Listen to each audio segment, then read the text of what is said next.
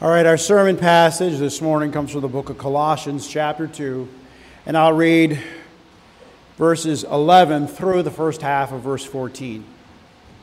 Colossians 2:11 through 14a. In him you were also circumcised with a circumcision made without hands, by putting off the body of the sins of the flesh by the circumcision of Christ, having been buried with him in baptism, in which you were also raised with him through faith in the working of God, who raised him from the dead. And you, being dead in your trespasses and the uncircumcision of your, of your flesh, he is made alive together with him, having forgiven you all your trespasses, having wiped out the handwriting of requirements that was against us, which was contrary to us. Let us pray. O Heavenly Father, thy word is perfect, restoring the soul, making wise the simple, and enlightening the eyes of the blind, the power of God unto salvation for everyone that believes. We, however, are by nature blind and incapable of doing anything good, and thou wilt relieve only those who have a broken and contrite heart and who revere thy word. We entreat thee that thou wouldst illumine our darkened minds with thy Holy Spirit and give us a humble heart free from all haughtiness and carnal wisdom, in order that we, hearing thy word, may rightly understand it and regulate our lives accordingly. In Christ's name we pray. Amen. Our sermon this morning is on the Reformed doctrine of baptism, and since we're an infant baptizing church, I'm going to focus on that particular aspect. Uh, in saying that, though, the first thing I should say is that baptism means the same thing for infants as it does for adults. Now, that should go without saying but in doctrinal matters, I don't think anything goes without saying. Uh, so, the way I'm going to approach this subject this morning is to demonstrate from our scripture that Paul is teaching us that the New Testament sacrament of baptism comes in the place of the Old Testament sacrament of circumcision. Unless you think I'm making something up, I'll refer you to the answer to question 74 of our catechism, which asks Are infants also to be baptized? And the heart of the answer is yes, for they must be distinguished from the children of unbelievers, as was done in the Old Testament by circumcision, in place of which baptism is instituted in the New Testament. So let's begin by analyzing a piece of our sermon text here.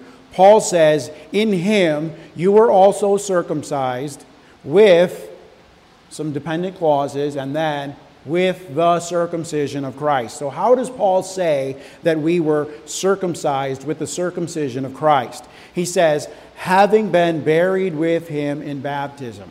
The first words of verse 12, having been buried with, it's actually just one word in the Greek, is a participle which describes the circumstances in which believers were circumcised. In other words, Paul is saying that we receive a spiritual circumcision. It's made without hands, right? It's spiritual. And that this circumcision of Christ is done by us being baptized. So Paul is stating that in the new covenant, our baptism is our circumcision. It identifies us with Christ's death. This is actually why Paul was so adamant in opposing the, the Judaizers who wished to impose circumcision on Gentile converts to Christianity. Baptism is the sign of our having been circumcised in Christ. And that's why in the new covenant, physical circumcision is not required. It would be to deny the efficacy of our baptism. Baptism identifies us with Christ's death. Circumcision identified you with the blood that was shed in order to ratify the covenant. And in Hebrews 9 19 through 20, we're taught that that was the blood of Christ in proxy. In Acts chapter 2, we see the church's first public administration of the sacrament of baptism. And we see Peter actually equate baptism with circumcision. How, you ask? When Peter says, The promise is to you and to your children, he's using the exact same formula that God himself used when he instituted the sacrament of circumcision in Genesis chapter 17. And the Jews understood this clearly. Now, we can show they're the same by proving their identical spiritual substance. God's grace in the Redeemer was, was signified in circumcision. And this consists in several aspects of the covenant promise. Now, the heart of the covenant promise was, I will be your God, a God to you and to your children after you. The aspects of the promise, though, are this that first, from Abraham, now circumcised, would come the Messiah. Secondly, that the Messiah would be cut off for our sins, without which we would be forever cut off. In other words, Christ was cut off so that we would not be. Thirdly, that he would regenerate us. Circumcision in the Old Testament was frequent, or regeneration in the Old Testament was frequently referred to as circumcision of the heart. In being circumcised or cut off by his death on the cross, Jesus' blood was shed for the remission of sins. So the sign of baptism more accurately signifies this. We no longer need a sacrament that signifies the wrath of God against sin. What we need is a sacrament that signifies the washing away of our sins in the blood of Christ. When Christ was cut off, that's what he was killed when he was cut off. That's what circumcision is. His death was the reality that circumcision typified. And it is only right, therefore, that in the New Testament administration of the covenant of grace, the sacrament should no longer be bloody because Christ's blood has already been shed. Christ replaced the old bloody cutting off with a sign and seal of the washing away of sins in his blood. Uh, now, baptism fits the signification of circumcision in this way it forever places its recipient into a condition. The mode is, it's, I won't say irrelevant, but it's beside the point. The condition is what is relevant. True biblical baptism is the end result, the condition attained, not the mode of attaining it. I don't want to go too far afield, but I do think I ought to say that one's preferred mode says something about what you think the sacrament is and what it does. Throughout nearly all of church history, sprinkling or pouring has been the mode used in baptism. Now, what does the water in baptism symbolize? Across the board, no one disagrees with this. The water symbolizes the Holy Spirit. Scripture uses the same language in reference to both. It says, baptized with water, baptized with the Holy Spirit. If the Greek preposition is en, which means with, not in. Nowhere does the Bible say baptize in water or baptize in the Spirit. It always says with, which speaks of the medium used, not the method of using it. You see, dipping makes the water a passive element into which the candidate is placed. But the Spirit's role in baptism has reference to the baptized sinner and the water. In sprinkling or pouring, the sinner is the passive recipient of the water, which is active. And this signifies the fact that in regeneration, the sinner is the passive recipient of the work of the Holy Spirit. But in the burial resurrection motif of our Baptist friends, the sinner is the actor and the water is the passive recipient of the sinner's action. So the symbolism is, is completely upside down. The Holy Spirit isn't an inactive receptacle into which Christ places men. This alters the gospel pattern. It's not the work of Christ to bring souls to the Holy Spirit, it's the work of the Holy Spirit to bring souls to Christ. Now, what we're not saying, we're not saying that in the Christian church circumcision was discontinued or laid aside and that now baptism is brought in, but rather we're saying baptism is the fulfillment. It occupies the same place, and as a sacrament, it means the same thing. The meaning and design of circumcision were primarily spiritual. Circumcision was the sign and seal of a spiritual covenant with spiritual blessings and promises. The same is true for baptism.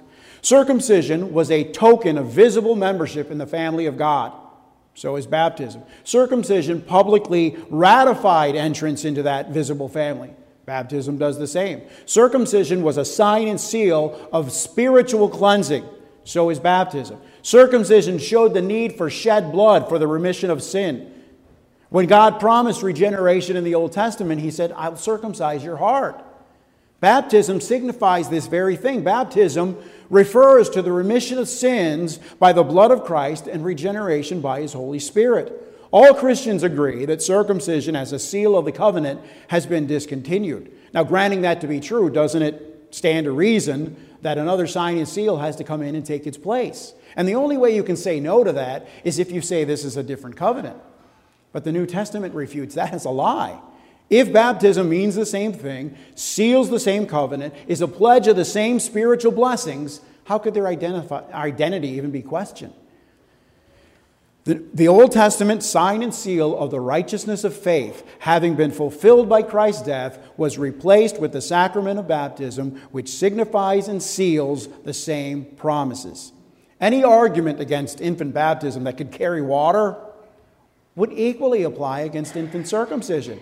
I think for a minute what it would look like had baptism not come into place of circumcision. Then, every place in the New Testament where we read the word baptize, it would say circumcise. In which case, the Great Commission would read, Go therefore and make disciples of all nations, circumcising them in the name of the Father, Son, and the Holy Ghost. Now, if that were the case, there's not a person alive who would deny that children were to be the recipients, since they would have already had a 2,000 plus year history of receiving that sacrament. Baptism, like circumcision before it, signifies and seals God's promise to us. It is not a seal of our promise to Him. Baptism is something God does to us, not something we do for Him. Making baptism to be a sign and seal of our promise to follow Jesus or obey God or whatever is like saying that the rainbow is a seal of our promise not to drown in a flood.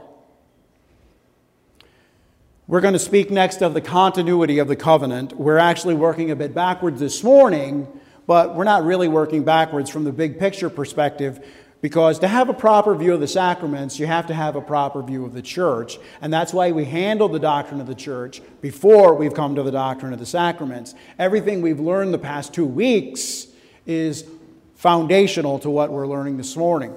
Now, we've just demonstrated that baptism comes in the place of circumcision because it means and signifies the same things. Now, if that be the case, then there's an unspoken assumption already in place, isn't there? And that unspoken assumption is the continuity of the covenant and the continued standing of the children of believers within that covenant. Now, I'm going to present you with four arguments to, that demonstrate this. And the first is that all of God's dealings with his people have always been covenant based, in which their infant children were included.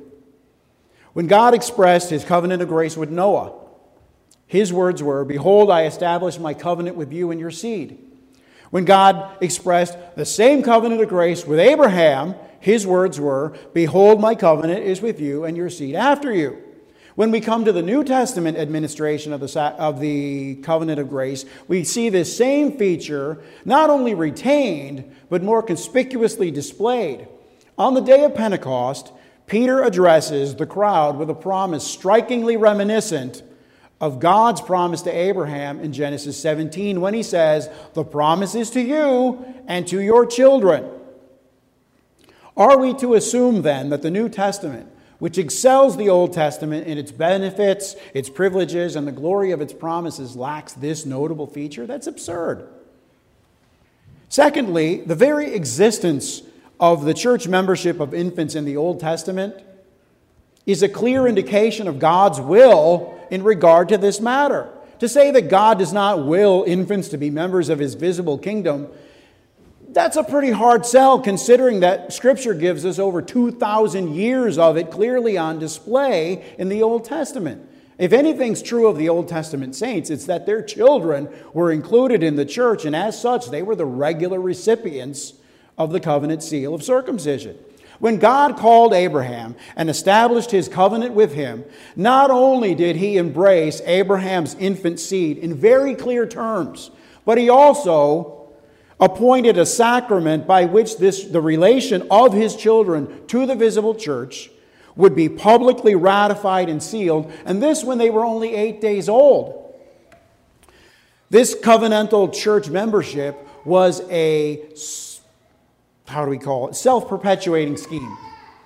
Every child who was circumcised received it at the hands of adults whose covenant standing had been ratified when they were but eight days old.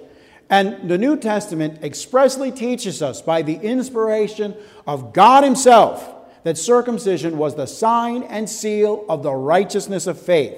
It was the sign and seal of God's promise in which all the nations of the earth were to be blessed. Now, let's just step back for a moment so we can consider how profound the theological implications of the covenant of grace were in the Old Testament. And to do this, you just have to see what Paul says in Romans or Galatians. In Romans, Paul argues that the covenant of grace enjoyed by the New Testament church is the exact same covenant of grace God established with Abraham. And in Galatians, the passage we read in our call to worship, Paul says that if you are in Christ, regardless of your ethnicity, you are a child of Abraham according to God's promise. And let me hasten to remind you that the Galatians were not ethnic Jews.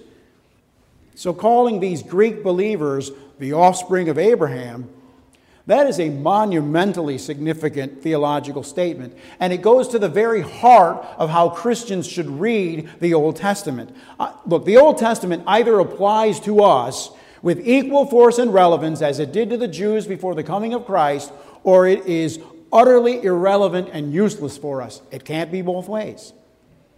Thirdly, if, if infants were once members and the church has remained the same, then they still are members unless some positive divine enactment excluding them can be found.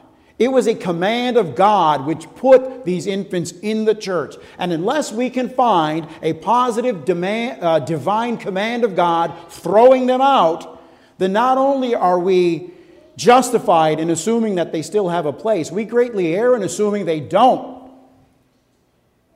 Scripture clearly teaches the perpetuity of the Abrahamic covenant. And in this covenant, not merely the lineal descendants of Abraham, but all the nations of the earth were to be blessed. We don't find even the slightest hint in the New Testament that this high privilege granted to the infant children of believers was ever withdrawn and we are under no obligation to produce an express warrant in the New Testament for the membership of the children of believers because that warrant was given in the most formal and express terms possible 2,000 years before the New Testament was written. It has never been revoked, and therefore it remains firmly and indisputably still in force. Fourthly, it is inconceivable that infant church membership would have been revoked, withdrawn, without wounding the hearts of parents and producing in them ill feelings against this new administration of the covenant of grace. Do we find hints of this anywhere in the New Testament? No, we do not. And it is only on the principle of infant church membership that the entire silence on this subject makes any sense. How else do we explain it? We see 3,000 Jewish converts to Christianity on the day of Pentecost all submit themselves to the covenant seal of baptism, during which Peter quotes God's promise to Abraham to be God to them, the promises to them and to their children.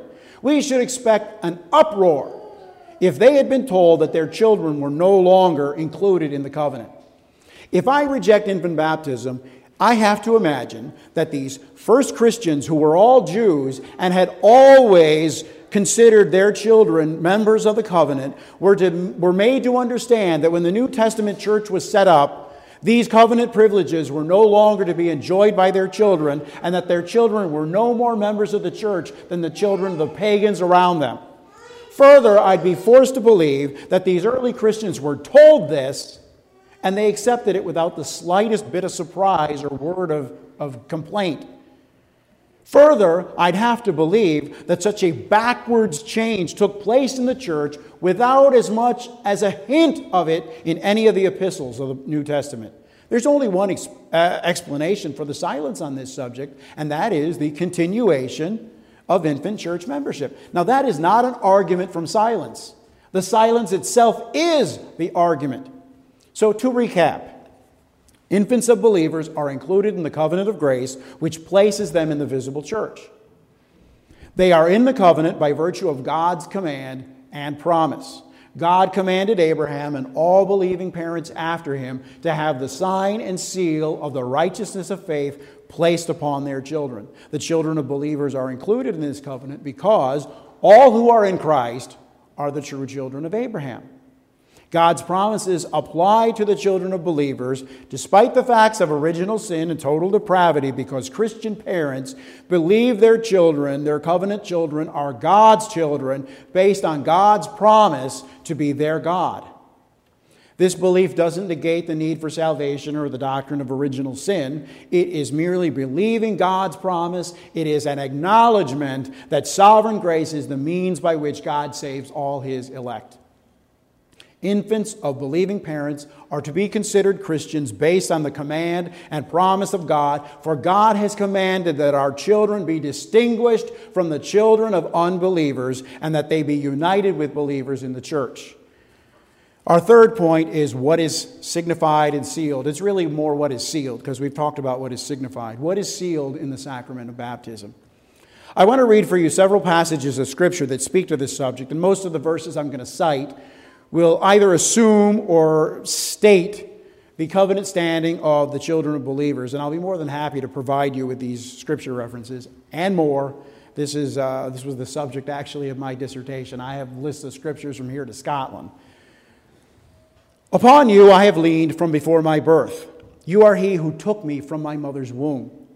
My praise is continually of you. So here we see David's clear conviction of the possession of faith in a covenant child. He, he declares that he had faith in God before he was born. The children of thy servants shall continue, and their seed shall be established. Behold, children are, an inher- are a heritage from the Lord the fruit of the womb a reward. As for me, this is my covenant with them, says the Lord. My spirit that is upon you, and my words that I put in your mouth, shall not depart out of your mouth, or out of the mouth of your offspring, or out of the mouth of your children's offspring, says the Lord, from this time forth and forevermore. Their offspring shall be known among the nations, and their descendants in the midst of the people. All who see them shall acknowledge them that they are an offspring the Lord has blessed. Before I formed you in the belly, I knew you. And before you came forth out of the womb, I sanctified you. Uh, that's Jeremiah 1 5. Few passages of Scripture make a clearer case for pre, prenatal regeneration than this one. Jeremiah specifically said to have been elect and sanctified not just before he was born, before he was conceived. And this idea is not lugged in as a novelty, it's simply asserted as something of which the prophet and his readers would have been aware. Now, our reformers clearly understood these truths. The great French reformer John Calvin wrote The genuine children of Abraham, even before they are born, are the heirs of eternal life, since the promise of God places them in the same position with Abraham. Now, before I finish the quote, let me, let me say something about that. God's promise to Abraham was, I will be God to you and to your children after you.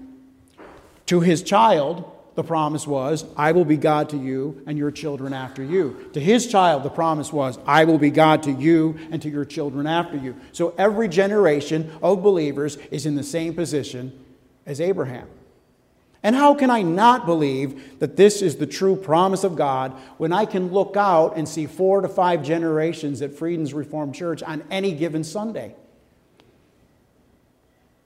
Continuing with the quote Assuredly, baptism were not in the least suitable to them, were their salvation not already included in the promise, I will be a God unto thee and to thy seed after thee. For they do not become sons of God through baptism, but because they are heirs of adoption in virtue of the promise. Therefore, the church admits them to baptism. Notice what he's asserting. He isn't saying that baptism works like magic to make them children of God by adoption. No, he's saying something much stronger. He declares that they are baptized because they are already heirs of adoption. They're not baptized in order to become members of the church. They're baptized because they already are members of the church. In another place, Calvin writes, The offspring of believers are born holy because their children, while yet in the womb, before they breathe the vital air, have been adopted into the covenant of eternal life, nor are they brought into the church by baptism on any other ground than because they belong to the body of the church before they were born. Now, the expression the vital air, that proves our point, doesn't it? uh, Calvin is explicitly asserting that covenant babies, while yet in the womb, before they have drawn their first breath, are to be considered true children of God by adoption. Zachary Ursinus, the primary author of our Heidelberg Catechism, asserted that the new birth, with all its benefits, belongs to the infant children of believers because they belong to the covenant and church of God. So, commenting on question 74 of our catechism, he writes, Those are not to be excluded from baptism to whom the benefit of remission of sins and regeneration belongs. But this benefit belongs to the infants of the church. For redemption from sin by the blood of Christ and by the Holy Ghost, the author of faith, is promised to them no less than to the adults. Infants have the Holy Ghost and are regenerated by him. John was filled with the Holy Ghost when as yet he was in his mother's womb. And it was said to Jeremiah, Before thou camest out of the womb, I sanctified thee. If infants have the Holy Ghost, then doubtless he worketh in them regeneration unto salvation. As Peter saith, Who can forbid water from them who have received the Holy Ghost as well as we? I'd like to close with a quote from the great Bible commentator Matthew Henry. Henry, in reference to his own baptism, writes, I cannot but take occasion to express my gratitude to God for my infant baptism. If God has wrought any good work upon my soul, I desire with humble thankfulness to acknowledge the influence of my infant baptism upon it. Let's pray. O God, the Creator and Savior of the world, who has made thyself known in the work of man's redemption as the mystery of the ever adorable Trinity, Father, Son, and Holy Ghost, three in one and one in three. Reveal in us, we beseech thee, the full power of this faith into which we have been planted by baptism, that being born of water and the Spirit, we may, by a life of holiness, be formed into thy image here, and rise to thy blissful presence hereafter, there to join with the song of the seraphim in praising thee, world without end. We now, we now pray the prayer that you taught your disciples, saying, our Father, who art in heaven, hallowed be thy name. Thy kingdom come, thy will be done, in earth as it is in heaven. Give us this day our daily bread, and forgive us our debts as we forgive our debtors. And lead us not into temptation, but deliver us from evil. For thine is the kingdom, and the power, and the glory forever. Amen.